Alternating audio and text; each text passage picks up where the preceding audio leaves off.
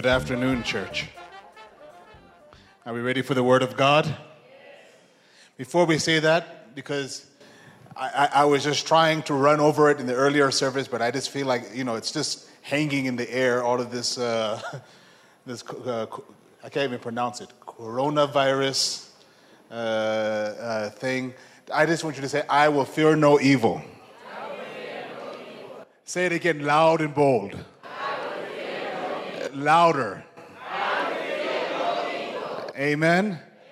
Because I, at this point, I think the fear is worse than the disease that's going around. It's just spreading and uh, and it's, it's, just hanging there, you know. And uh, but uh, I want to encourage us uh, that you know we respond with wisdom with what we do know, but we won't feel feel what we don't know with fear. Right? Amen because I feel that sometimes we as people have a tendency, we, we, we feel the unknown with fear. And I think there's enough that we have to deal with than, than trying to deal with fear itself. So I want to encourage us, and uh, uh, uh, God is good. Amen. And I feel like the, that, that sometimes, even though the world is taken up by one thing, it doesn't necessarily mean that's where the finger of God is pointing. Amen. And I feel that uh, really, uh, as we come into this Sunday, we're going to be continuing our series, the Encounter series, as we talk not just about our encounter with Christ, but our response to the encounter. Because we, we began talking about last week how it is our impact, uh, our, our, rather, our response to the encounter will determine the impact of the encounter. So, in that context, we're, we, uh, we're going to begin talking about, especially as we talk about our encounter with the cross, for instance, uh, we're going to be just, uh, launching a campaign, campaign called Reach One, where we're going to be challenging every, all of us as a church and as a congregation. Sometimes we, uh, I hear people tell me we need to do more about evangelism in the church. But you understand, evangelism doesn't really happen from here. Evangelism happens from over there. In fact, most of you have much more interaction with unbelievers than I would. Most of my time is taken up by counseling you guys, which, which is biblical because our job is to empower the saints for the works of service. That you are the yeast in the dough, you are the, light, the salt of the earth, you are the light in the world. And, and so, even especially in, the, in seasons like this, uh, where people are so taken up by fear, uh, and I feel, I feel like the fear itself is the darkness, really. And I'm, I'm not trying to, uh, uh, un, uh, how do you say it, uh, undermine the value of human life and, and, some of the cost that is called, but at the same, at the same time, you, it's hard to deny that most of the darkness is coming out of the fear itself. And I really I believe it's in Isaiah 60. It says, Arise, shine, for your light has come and the glory of the Lord. We know that part, but then it says, See thick darkness covers the earth and covers its people, but the glory of the Lord rises upon you. In other words, we're not here to join the world in darkness. We're there to now be the light in the darkness. In fact, light finds its value in the darkness. You don't think about the light switch until the night comes, but, but when the night comes, that little switch has a lot of value. And I, and I, would, I would submit to you that this is the moment where we find our value in the world, that while people are looking for hope, this is our opportunity to give hope in the midst of all the fear. Amen? And so, um, so as we talk about this, uh, because really, when we really, when you truly have an encounter with God, uh, you, you, you, it should not really be that you should be, have to be motivated to share Christ to share the good things that you have. Anytime something has something good happens to you, it's the natural inclination of man to share it with others. In fact, if you find if you if you bought a new car, you want to bring people into the new car to experience the new car because there's something about you when you get something something good happens in your life. You you want the, the, the joy is not joy until you share it. And so I want us to really uh, begin to talk about and come back to that encounter and revisit the encounter uh, of, of what we have experienced in Christ to bring us back to a natural response. Because one thing, I, uh, and we're going to talk about her more today, but the woman at the well, I, what I love about that, that Jesus did not have to tell the woman at the well, I want you to go share what happened to you and go share it to your city. The minute she found what she was looking for, it was her natural response to go share with others. Amen. And so uh, we're going to be talking about this, and but but I, I really want us to be able to get at least one person, one person over these next five to six weeks.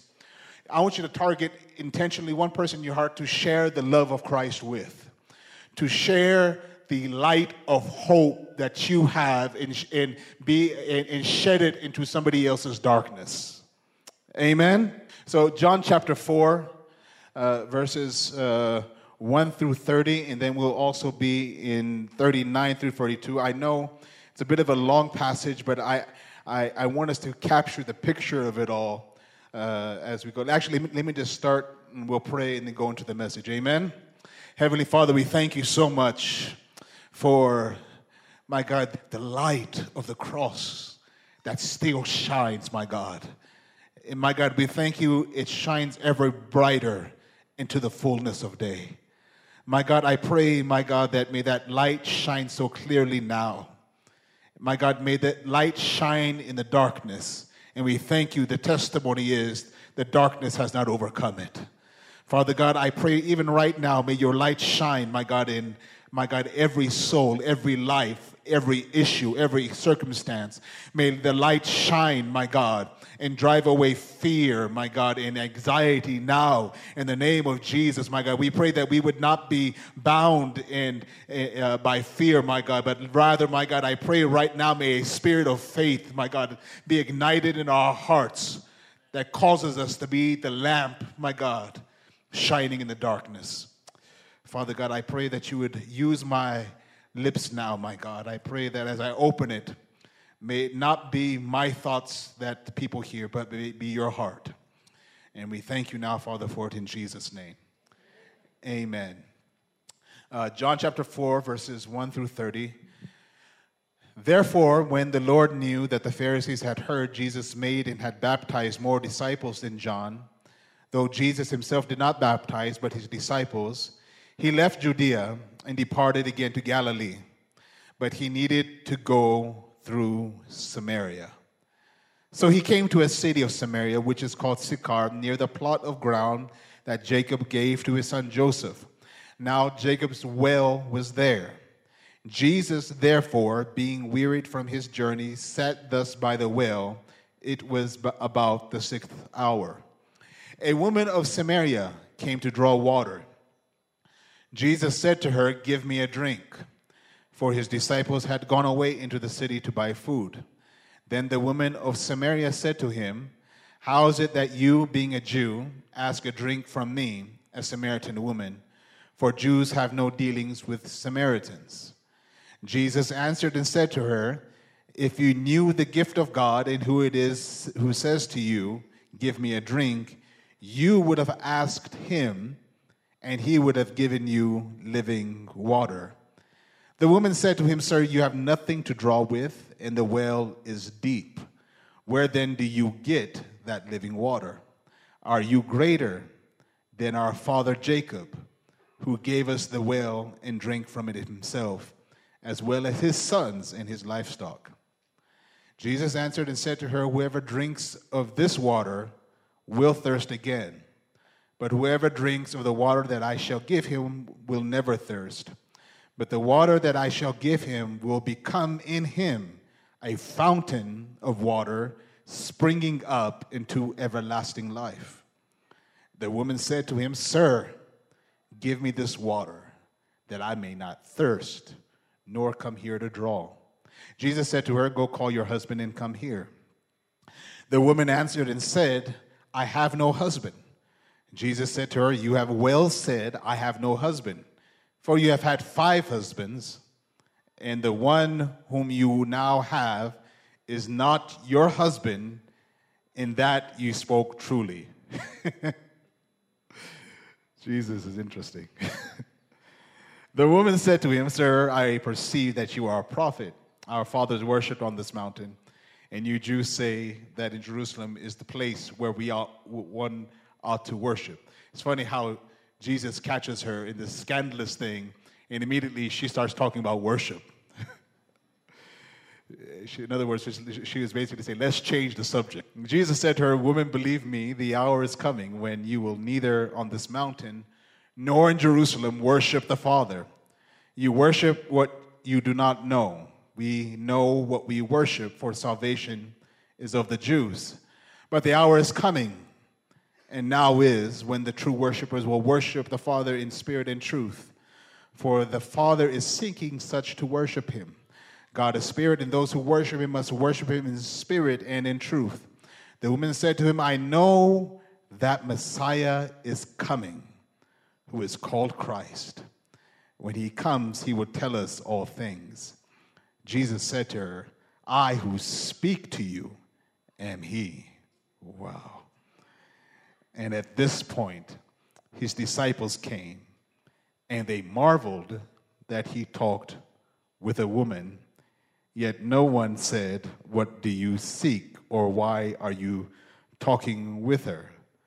I found scriptures interesting sometimes because it tells you the, the, the human level of what's happening. Because it, it, tells you the things that we normally would think but would never say. And so it, it's showing it's like all of them saw what was happening, but all in everybody's mind they said, We ain't going there. and the woman then left her water pot, went her way into the city, and said to the men, Come, see a man who told me all things that I ever did. Could this be the Christ? Then they went out of the city and came to him. Verse 39 now. And many of the Samaritans of that city believed in him because of the word of the woman who testified, He told me all that I ever did. So when Samaritans had come to him, they urged him to stay with them, and he stayed there two days and many more believed because of his own word. And then they said to the woman, Now we believe, not because of what you said, for we ourselves have heard him, and we know that this is indeed the Christ, the Savior of the world. Amen.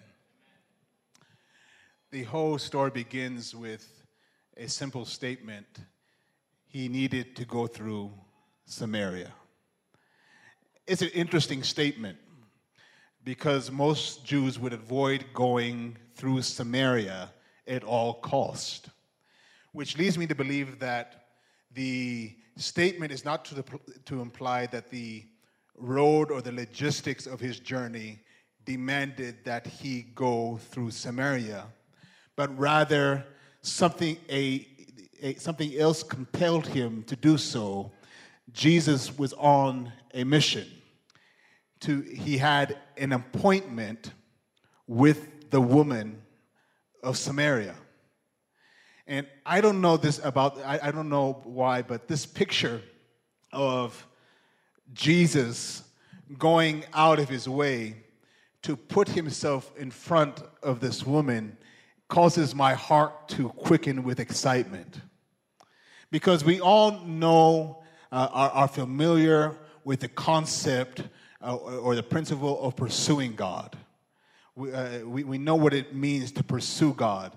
All throughout scriptures, we see people pursuing Jesus. We, we see people crying out for him. We see people trying to meet with him. We see people pushing through the crowds to reach him. We see people digging through the roofs to get into the presence of Jesus and we and and, and pursuit is is proper it's necessary it's important because pursuit cultivates a uh, it cultivates value because normally we don't value what we don't pursue. And so sometimes god will put us in a pursuit footing so we will uh, so culti- we, so uh, value would be cultivated in the in our hearts for that which we are pursuing. But in this moment, there are times where it almost seems reversed, where it is now Jesus digging through the roofs to get to us. And, and, and, and, and we see Jesus now pursuing the woman. And, and it excites me because we all come to those moments where sometimes we would pursue him, but we're so confused we don't even know where to begin to look. And in those moments, there's a deep cry in us to be pursued. And, and I love it because Jesus is not afraid to go through the places everyone else is avoiding just to get to us.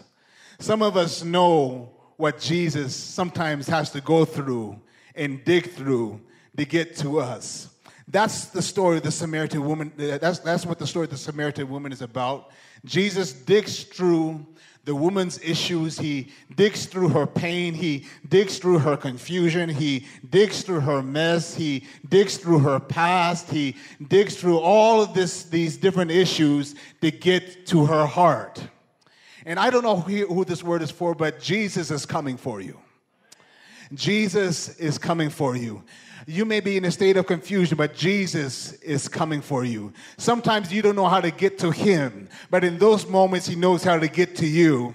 And Jesus is coming for you. He is digging to reach you, digging through your fears, digging through the issues, digging through the confusion. He is digging it through it all to reach you. Help me preach to your neighbor this afternoon tell them He's coming for you.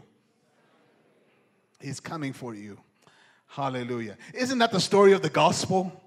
The story of the gospel is not that man was pursuing God. The story of the gospel is God pursuing man. That's all. That's what you see all throughout scriptures. In fact, many people talk about, and I, and I believe it's an erroneous uh, belief that somehow God hid Himself from man because of man's sin. It was not uh, God who hid himself from man. It was man who hid himself from God because of his own sin. It was God who pursued man even in the midst of his sin and said, Where are you, Adam? That's the beauty of the love story of the gospel. All throughout, you see it is God pursuing man. You did not die to be with him, he died to be with you.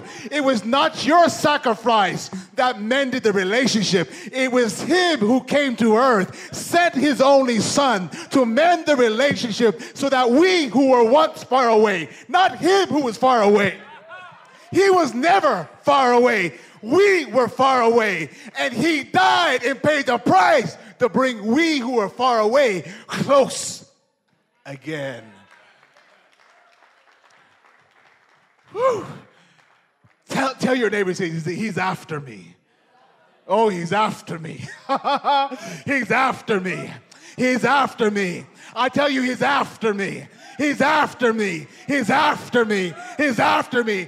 Don't ever let the enemy fool you into believing that he's ever rejected you. He's, he wants you more than you want him.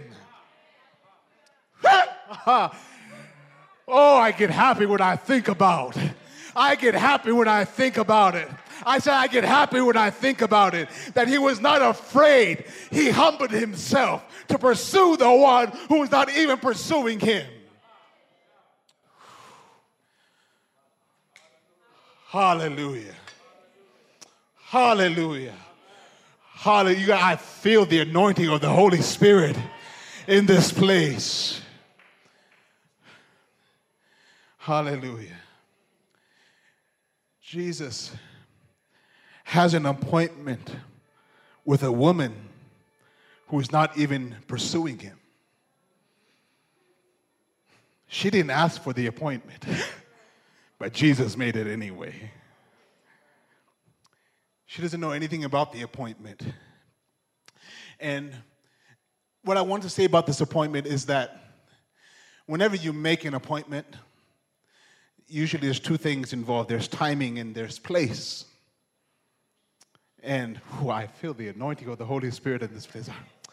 There's, there's timing and there's place. And And, and, and what's significant in the appointment is not just time, but place. And I would suggest to you that the place of this appointment is significant. It's significant because Jesus really could have met this woman anywhere. Uh, he could have went and met her at her home. Uh, because do you really believe that the Jesus who, who, who told his disciples uh, what city, in what road, in what condition to find a donkey in? You remember that? He said, he said you're gonna go you're gonna go to this town, and you're gonna go to this street, you're gonna go to this house, and you're gonna find a donkey there that's never been ridden and it's gonna be tied up. Do you believe that God who knows where the donkey is doesn't know where this woman lives? Tell your neighbor, he said, He knows where you are. Isn't that good? Sometimes you don't even know where you are. You don't know where you are or what's happening in your life, but God knows right where you are. You may be lost to yourself, but you, he, you are never lost to Him. He knows exactly where you are. He knows where she lives, but instead, He waits for her by the well of Jacob. Because his appointment is not just with her, his appointment is with her thirst. Jesus has an appointment with your thirst. And see, what some of you don't realize is that your thirst is the setup to your next encounter with Him. Your thirst is a setup and this is important for you to know because sometimes we have the prote- we, we, we have this tendency to, to, to hide our thirst. Somehow we, we, we believe that, that God, God is pleased when we show him we got it all together. When we, when we come into his presence and we don't ha- have any needs. But the Bible says, Blessed are they who hunger and thirst for righteousness, for they, they shall be filled. But sometimes, let's be honest, sometimes we, we come to church where we like to pretend and show everybody that we don't have any thirst. We, we, we come to a well, but we want to pretend that we're not thirsty. we, we, we, we, you know, we say, well, we just came to visit. We just came to see what was happening at the well, and came to look at the water and admire the, admire, admire the well and watch other people come to drink, but I'm okay. Right? We, we, we, we have this thing. We want to show how much we got it together. But I'm here to tell you don't be ashamed of your thirst because Jesus is after your thirst. Your, your next appointment is at your place of thirst. God wants to encounter you and He wants to meet you at, the, at that well, at the place of your thirst. Your thirst is a setup. Tell your neighbor, say, Your thirst is a setup. Your thirst is a setup. He's, in fact, he's not even intimidated by your thirst. Some of you think that, you're, you're, that, that you don't want to really admit what you're really thirsty for because God, you know, I, I don't think God wants to meet this because this thing is too big or this thing is too outlandish or, or, or for, we, we, we put these things off and, and we say, well, Lord, if you just give us our daily bread. Yeah, He'll give you your daily bread, but you're God is the God of a, uh, that owns the cattle of a thousand hills. Are you hearing? There, there is no thirst that intimidates him. Remember, Abraham came to, came to him, and, and, he, and, God came to Abraham, and the Bible says that he said, I am your shield and very great reward. But Abraham, all of a sudden, it almost slipped out. I don't even think he meant to say it. But I think was, sometimes your thirst gets to the level where you can't camouflage it anymore. You, you, you, you, you try to pretend everything's okay. You try to bury it. You try to, but there's moments where you, it just comes out. And I think it almost slipped out. He said, What can you bless me with? In other words, he said, Don't talk to me about blessing when you have given me no child. But, and you think that, that I'm, I'm, you're like, if, if, if you're, if you're Abraham's friend, you're like, Abraham, calm down, dude. It's, it's, it's okay. Just, just, but God, God is not intimidated. He, he welcomed it. He welcomed it. He said, I've been waiting for you to talk to, about this to me. I've been waiting for you to share this thirst. I've been waiting for this moment because let me tell you what I'm going to do in your life. He's not, he is not intimidated of your thirst. Jesus is waiting for you at the well. tell, tell your neighbor, he's waiting for you. Yeah, he's waiting for you at that well. He's waiting for you at that place of thirst that you that you are trying to hide. Because because see what what's interesting is that the woman didn't even realize she had an appointment. And some of you don't even know what you're about to walk into. You don't know what your thirst is leading you into. You don't know that your thirst is positioning you right where you need to be. But she didn't, she didn't expect to find anyone at the well at this hour. She went out of her way to make sure she didn't find anyone. she, she went there at noontime, and I think we've heard enough sermons about this where we know that this is not the time where you, were, you usually draw water from the well. Women draw, they usually go, come early morning, late evening when the sun goes down, when it's more comfortable to go out. You don't go at high noon when the sun is at its fullest. She went out of her way to make sure she didn't find anyone. And, and, you, and you, oh, you always get the hit from the passage that she was irritated that she found somebody there. and, and most of all, she didn't want to find a man there. She had man issues. She had man issues. She, she, had, she, had some, she had man issues that gave her women issues, and she, I mean, it was all, it was all a mess. And the side note in this is that, that, you know, sometimes we talk about how the woman had man issues. The man in the town obviously also had woman issues because she has been with five of these men. it's just the scripture. That's what the scripture said. I didn't say it. Jesus said it. But all to say is that the man had women issues, the woman had man issues, and she did not want to talk to a man, see a man. And then she came closer and realized he's a Jewish man. And that, that, that just rose the irritation level. and then Jesus, Jesus coolly, he says, Can you give me a drink? And and this time, these, these are hints. This would be hint. Uh, you could take it to either he really wants water, or it's a uh, what, what, do you call it now? A, com- a, a, pickup line. That's what I'm trying to say. That's what it was. It, and I'm not going to go. I don't have time to get into it, but it was basically it could be misconstrued as a pickup line, and so she responds in kind. The woman said, oh, Samaria said to him, How is it that you, being a Jew, ask a drink of me, a Samaritan woman? For Jews have no dealings with Samaritans. And Jesus answered and said to her, If you knew the gift of God and who it is who says to you, Give me the drink, you would have asked him and he would have given you living water. He takes it from zero to 60.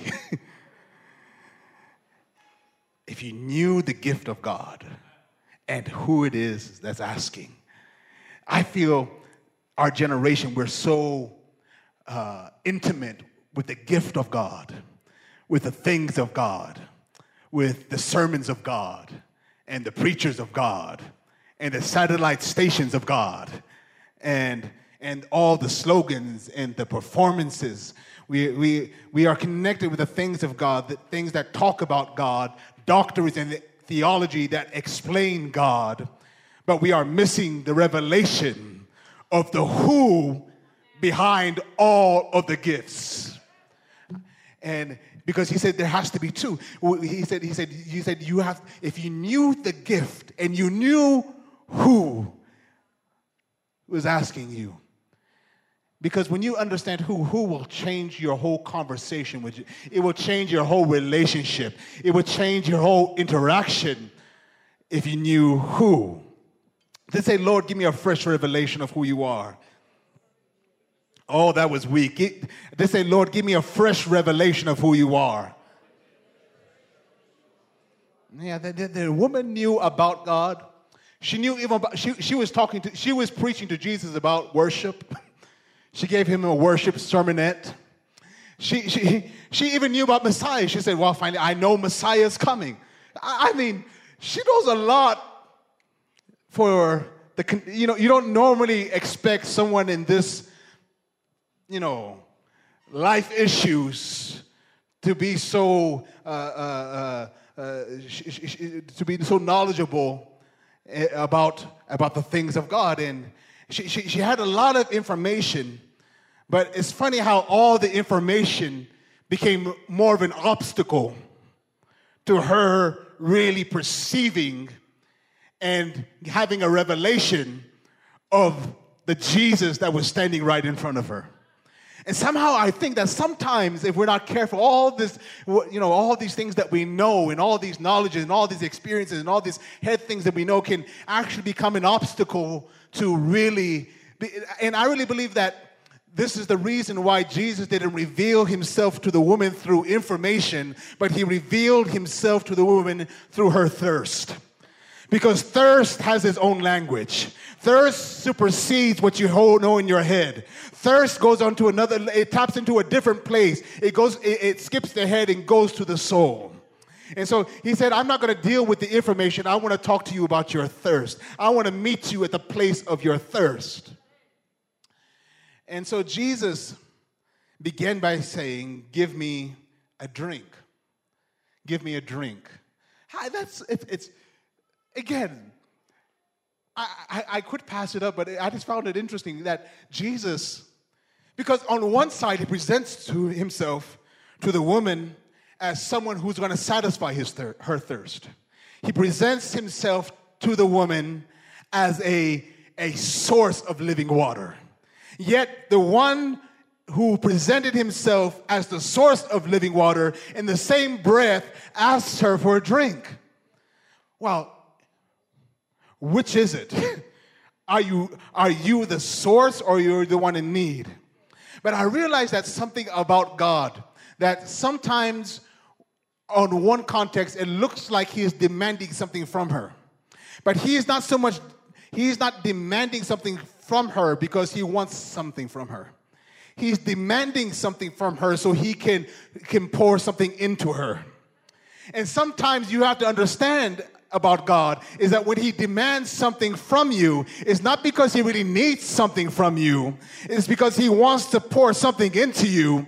He wants to unlock something inside of you. And so sometimes to open your, your, your thirst up, to open things up, He will tell you, He will look like He's demanding something, but He's not really demanding something from you as much as He's opening the door to pour something into you. Is that good?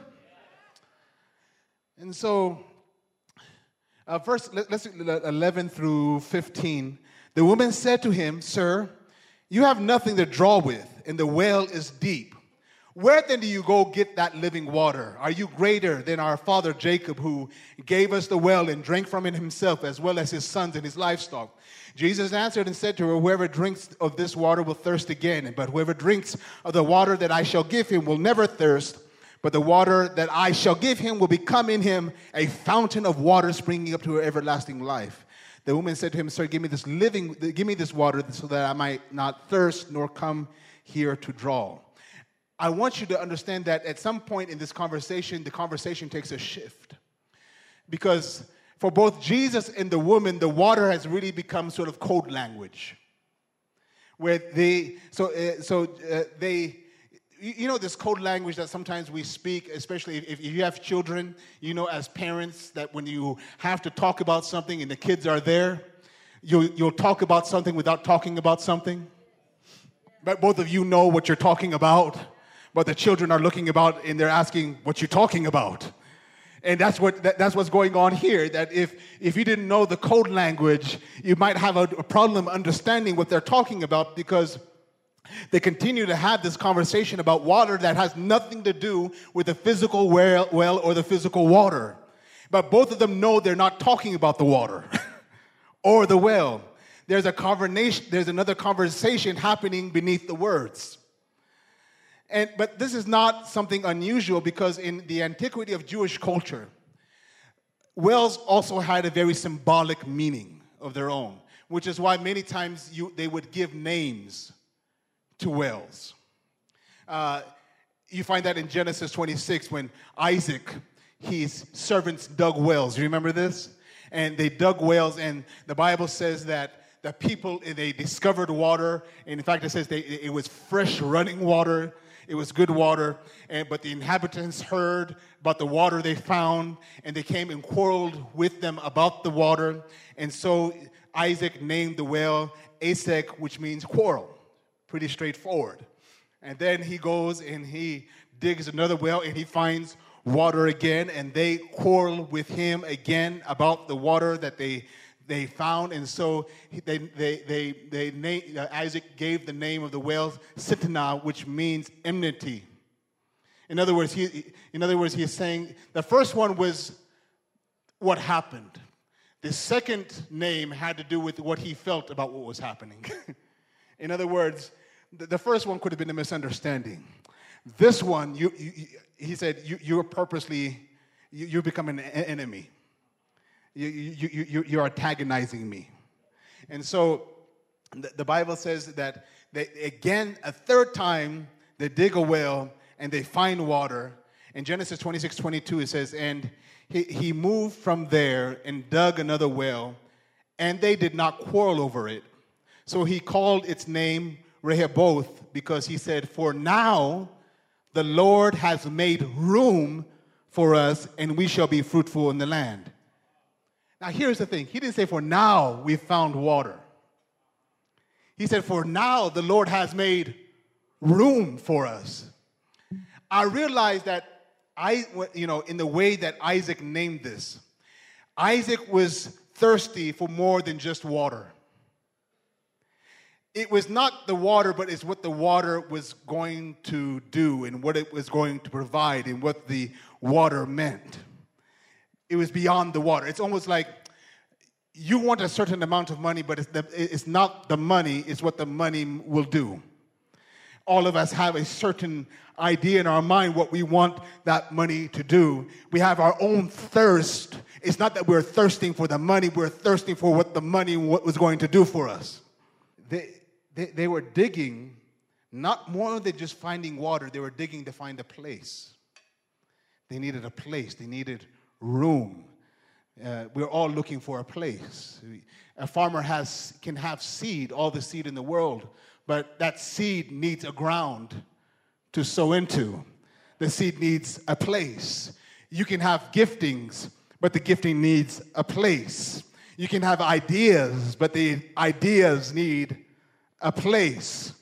And, and, and, so deep inside, we're all looking for a place. We're looking for a room. And, and, I, and, and, and so Isaac, when this, this thing opened up, he said, The Lord has made room for us. The Lord has made room for you. Hallelujah. I want to let you know the Lord will make room for you the Lord will make room for you. He'll make room for your gifting, make room for your purpose, make room for those dreams, make room. Let the Lord make, don't try to make your own room and make a mess of things. Let the Lord make room for you. Amen. Don't, don't, don't wait on people to make room for you. Look to the Lord to make room for you. Amen. Hallelujah. Just tell your neighbor the Lord will make room for you. Not only will He make room, He is your room, by the way. In Him we live.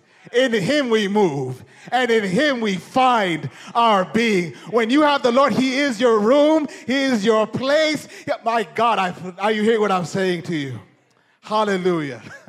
Hallelujah. And so, I, but I realized something that in the first two wells, I used to think before when I used to read these passages, I used to think that, that these wells that somehow, because they quarreled over it, that, he, that Isaac gave it over to, to, the, to the Philistines or to, to, uh, to the people, but, huh? He, I, I used to think that he gave it over to them. But, but you can't name a well that you don't own. Okay? So, he, so the fact that he named it showed that in the end he got it. But have you ever fought for something and then got what you fought for but in the end, it didn't satisfy you the way that you thought it was going to satisfy you. That, that's what was sort of happening with Isaac. He, he was looking for something, and he fought. they, all of them provided water, but not all of them satisfied him in the way that they thought they were going to satisfy them. Because somehow, sometimes when, when you quarrel over, it sort of takes the, the sweetness out of it a bit. And, and, and so he, he named it, and he, because he said, I got it, I fought for it, I got, you got the position, but it didn't quite satisfy you. It didn't satisfy your, your, your desire for significance in the way that you thought it was going to satisfy you. Um, you got your place, you, you, you got your position, you, you, you got the husband, you got the wife, but you somehow you, it, it, you, it didn't satisfy you. You still feel a certain loneliness you thought that would be an answer to, but, but, but it's still there. Uh, be, because there's because uh, not every well was meant to supply you with that thirst. Okay, uh, that's, that's another message. But, but sometimes we, we go after these things, we fight for these things, and we get it, and it doesn't satisfy us the way that we think it's going to satisfy us. And so, and so when Jesus and the woman are having this conversation, they're having it by what was known as Jacob's well. And, and the well of Jacob was of great significance to Samaritans who were viewed by the Jews as being half castes, and as a result, the, the Jews largely slighted the Samaritans' claim to Israel as legitimate, as illegitimate. And but Jacob's well, who, which came to them through inheritance, Jacob's well, however, lended credence and support to the Samaritan claim that we belong. That that we have a place amongst you, that we belong to the covenant of Abraham.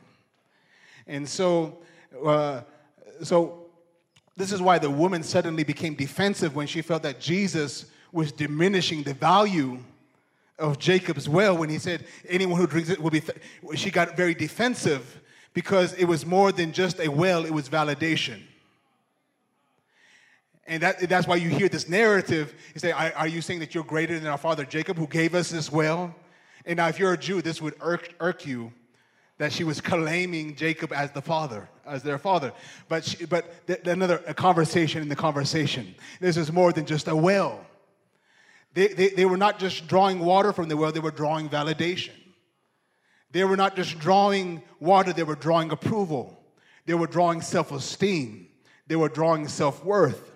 And I mean, we know, we know what this is because, or let me bring it home to us. We, it's more than just a title that explains my job description, it's validation. It's more than just a degree that explains my education. It's more than just a car. It's, it's, it's more than just a passport. It's more than just a house. It's more than just a marriage, it's more than just a husband. It, it, it, it is, we, we are dipping our bowls into these wells to get more than just water. Are you hearing what I'm saying to you? And that's why if anybody touches it, you become very defensive because it's not just the thing, there's something behind the thing. Are you understanding? And so, but the problem is, is not satisfying you the way you thought it was going to satisfy you. And because how do I know this? Because Jesus, the woman said to Jesus, after he explains the water, he said, Sir, give me this water so that I may not thirst. So I may not, I have the well, but I'm still thirsty. I, I have got the water, but somehow it's not satisfying me the way I thought it was going to satisfy me. It just numbs my thirst. It doesn't satisfy my thirst. I'm still thirsty for validation. I'm still thirsty for security. I'm still thirsty for acceptance. That's and that's the problem with thirsty people. Thirsty people sometimes make a mess of things everywhere they go because when you're thirsty, you're trying to find water, and so everywhere you go, you start you you you start digging. You start digging for that water. You start digging for that acceptance. You start digging for that security. You start digging for that validation. Every time you go into the relationship, you start digging. Every time you get a new position, you start digging. Every time your paycheck comes, it goes away because you start digging. You're digging and you're digging and you're digging, and your life is full of holes because you're thirsty. Let's ask your neighbor, ask them, are you thirsty? Digging, but you're still thirsty. Relationship after relationship, thirsty. Marriage after marriage, but thirsty. And what I love about this is, though, that in all, through all of this, Jesus does not judge her for being thirsty. I, I want you to, get, Jesus does not judge her for being thirsty. But instead, he sits down on Jacob's well and says, I have water that will satisfy your thirst. Here, Jesus says, He is a living well. He is a well sitting on a well. And Jesus said that I am the well that you've been thirsting for. I am the well that does not disappoint.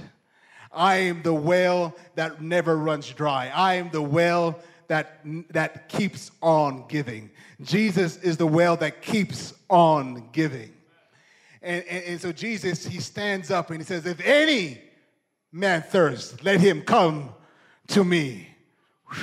If any man thirst, it doesn't matter what you're thirsty for. If anyone thirst, let him come to me. Hallelujah. Jesus is not intimidated. He, he, he, he, he is confident in the water that he, he said, if you're thirsty, let him come to me, and I will give him water that will satisfy the thirst. He says, no matter what your thirst is, bring your thirst to me and drink. See, you see, Jesus did not change the woman's thirst. There's nothing wrong with the thirst that we have in our lives. I want to say that again. You're not wrong for having the thirst. Many of the thirst, God put it there. God put these desires there. There's nothing wrong with being thirsty for validation. There's nothing wrong with being thirsty for acceptance. We all want validation. We all want acceptance. We all want to belong. Are you understanding me? He, he, he said, You're not wrong for the thirst. I'm not here to judge the thirst.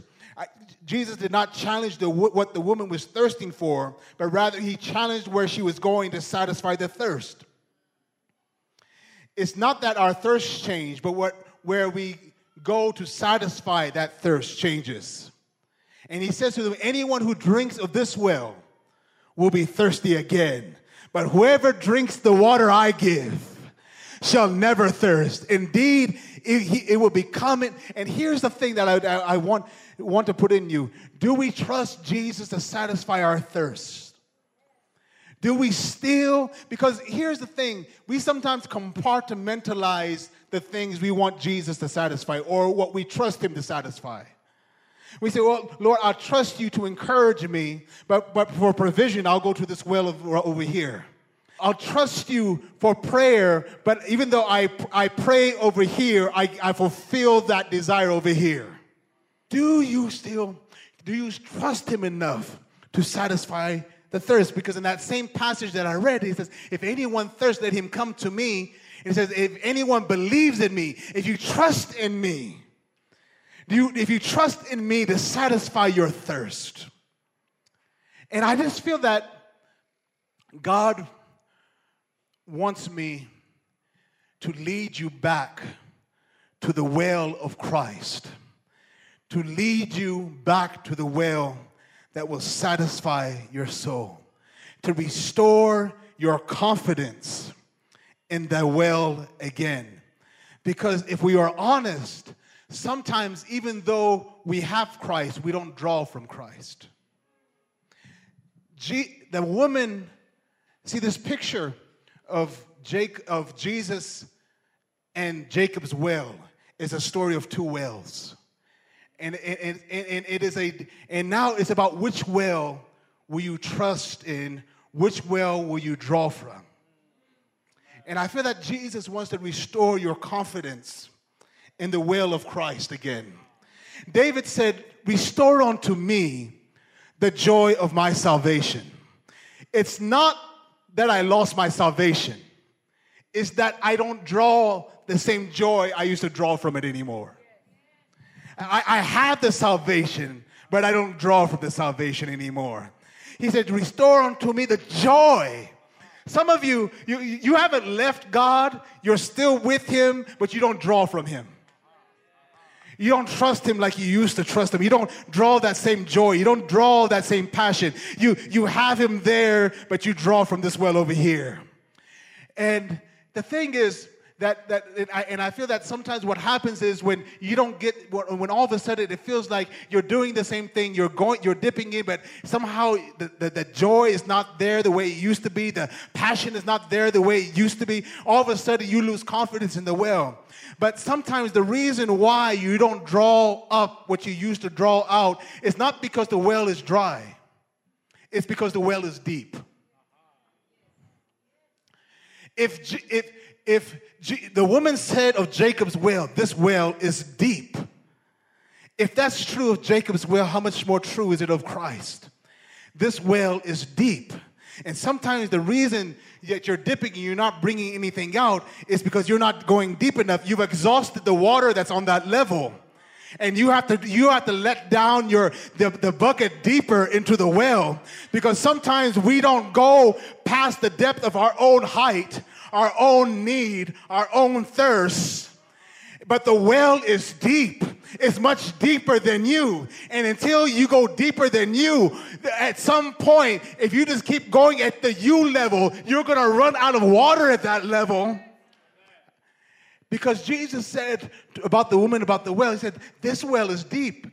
He, she, she, he said, he said, he said, anyone who drinks the water I give he said, The water that I give shall become in him. Ooh, listen to this. He said, Not only is it you're going to take it in, that water is going to become in you a fountain springing up into eternal life. In other words, the water I give is going to satisfy your thirst, but it's not going to stop at your thirst. It's going to go beyond your thirst. It's going to become a fountain where you now become a source of the thing you once thirsted for.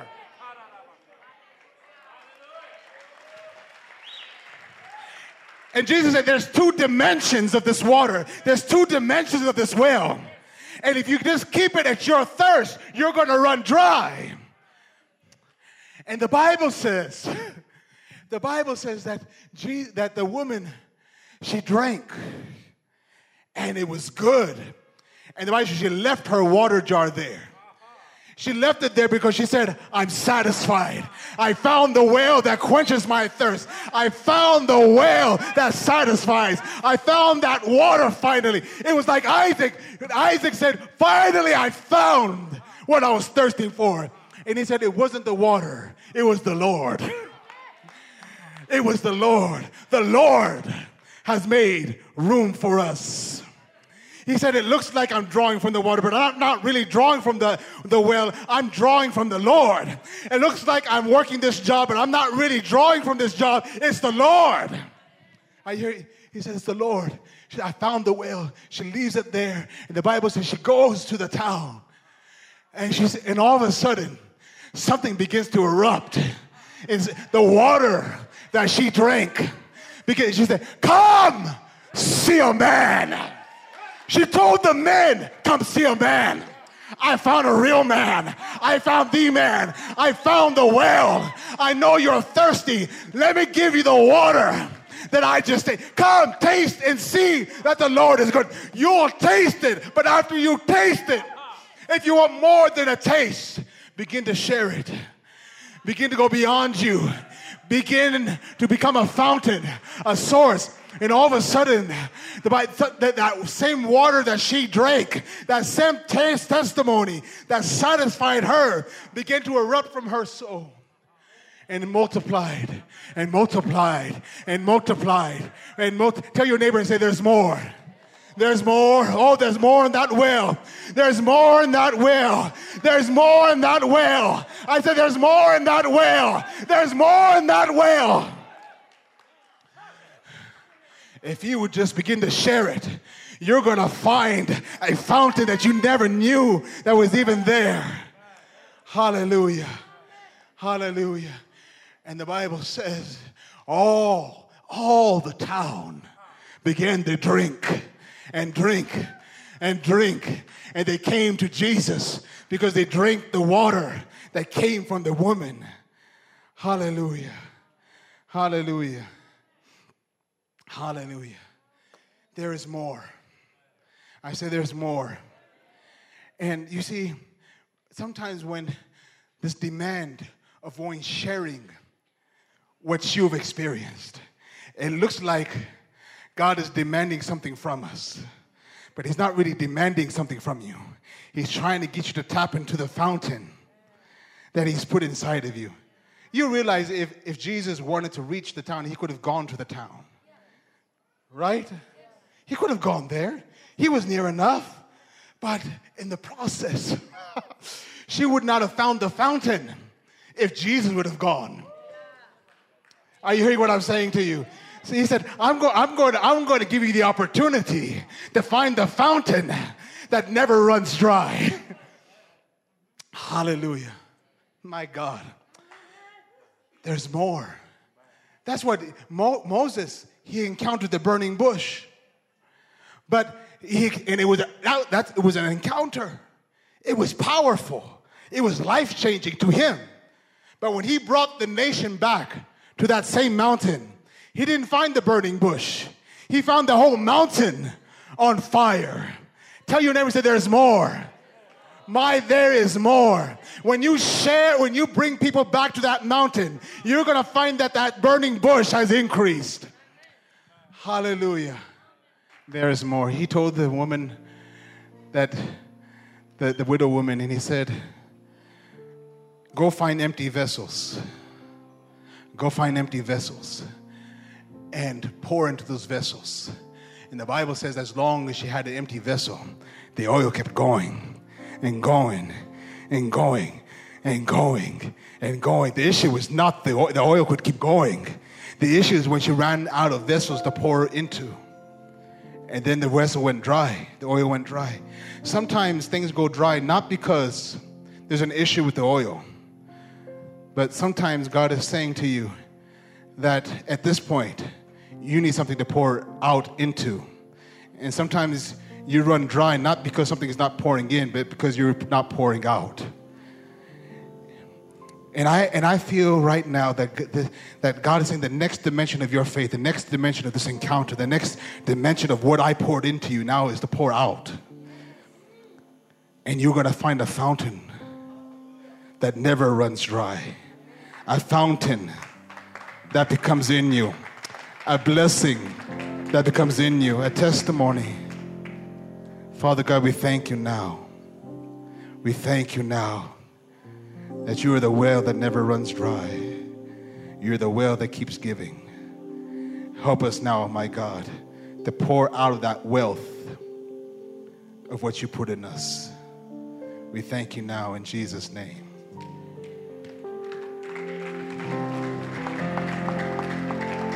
Hallelujah. Remain standing. Thank you, Sally. Uh, one of the beauties, stay with me just two minutes. I know it's a bit late today. One of the beauties of living in Africa is uh, in Europe is a different story, but in Africa, when we want water, we go to the river, we go to the forest that's how we fetch water. And uh, as we grow up in the countryside, when we are thirsty, what do we do? We go, we find a stream, and sometimes that stream is full of weeds.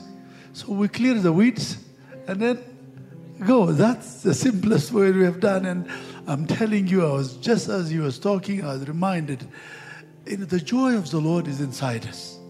But there are weeds I've been accumulating you know, all don't don't struggle. That fountain is there. That fountain is there. That fountain is there. It's not it's not a new thing. Two thousand years ago, a spring of living water was planted in us, but weeds have accumulated. So can you clear that? Can I tell you a little bit? Let let those weeds don't steal your joy.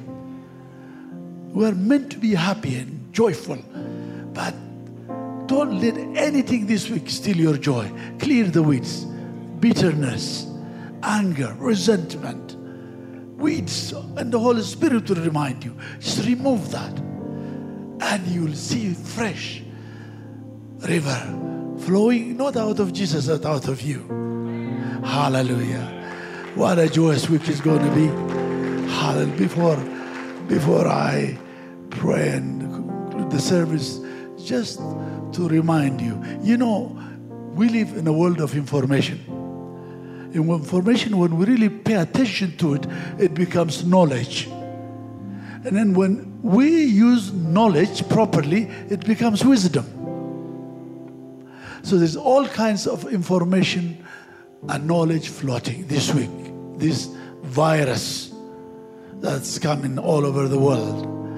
I like to stand with the promises of God. It says, No plague shall come near your house. And I want to declare to you, read to you and to your family Psalm 91. You dwell in the shelter of the Almighty, and you are under His protection. That is the promises of God. So if the world is panicking and we also go panicking, then what is the difference? We stand firm with what God has said. A thousand on your left, a thousand on your right, but in your life, God's protection is there. Yes, having said that, but live wisely. Okay? I want to give you the confidence that the promise of the Lord works. But also there is the Holy Spirit who leads us into all truth. Listen to Him. Walk wisely, live wisely. Live in faith, walk in faith, not in fear. Faith drives out fear. Father God, thank you so much. We've been instilled in our spirit not a river of fear, but a river of faith. A river of life has been poured into us. Help us as we go out into our community to share that life, to share that joy, to share that protecting power of the Holy Spirit and the promise of the Word of God. No plague shall come near your house. Help your people to be wisely, walk wisely in faith and not in fear. And thank you for you will help us do that. Raise your hands and receive the blessings of the Lord. The Lord bless you. The Lord put his protecting hands upon you. The Lord watch over your life with his grace and mercy. So that no plague shall come near your house, your family, or your household. God's peace be upon you. And his healing virtues be your protector. In the name of the Father, the Son, and the Holy Spirit. Uh, God bless you. Give God praise. And next week, go to the Millennium Hall early because I think from 11, 12 o'clock on, probably the streets will be closed and so on. So make sure we get connected. Have a blessed day.